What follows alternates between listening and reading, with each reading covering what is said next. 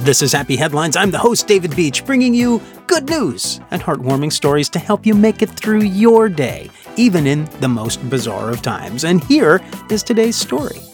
Drive in theaters are on the precipice of making a comeback, and there's one school that is taking full advantage of it North Salem High School in New York. They're having their graduation at a drive in theater. The Four Brothers Drive in Theater, as a matter of fact. Ken Freeston is school superintendent in North Salem, New York, and he felt not having a graduation didn't feel right. So the faculty and senior class advisors put their heads together, and they knew that the six foot apart thing wasn't going to work for them or a parade of graduates past the school, so they went even more unusual. About about an hour north of the school, there was the drive in. They drove to the site, loved it. Met with the owner, worked out some details, like school is going to handle the security and a custodian is going to clean all the bathrooms. There's even a full refund if the state does something new and makes the plan illegal.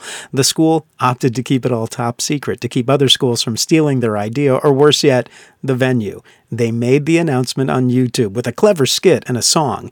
And just to make sure it was very clear, the senior advisor stated it outright. North Salem High School graduation 2020 will take place at a drive in theater on June 22nd. Everyone seems pretty excited about it. It's been a crazy end to everyone's school year, and this will help bring closure to many and a chance to see, at least at a distance, friends. And the students are planning on decorating their car, throwing caps in the air, even if it's through the car's sunroof if need be, and the valedictorian speech is going to blare from the drive in's 56 foot wide screen in high definition.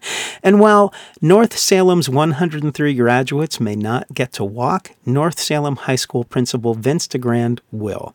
He plans on using a robot retractable arm that extends at least six feet, designed by one of his old industrial arts teachers to hand out diplomas to each grad. And after the ceremony, they're showing a movie that kinda sums up how days have been going since this whole pandemic started. They'll be showing Groundhog's Day. That is a happy headline. I'm David Beach, and this is Happy Headlines. Thank you for listening. Stay happy, stay healthy, and find a way to make someone's day.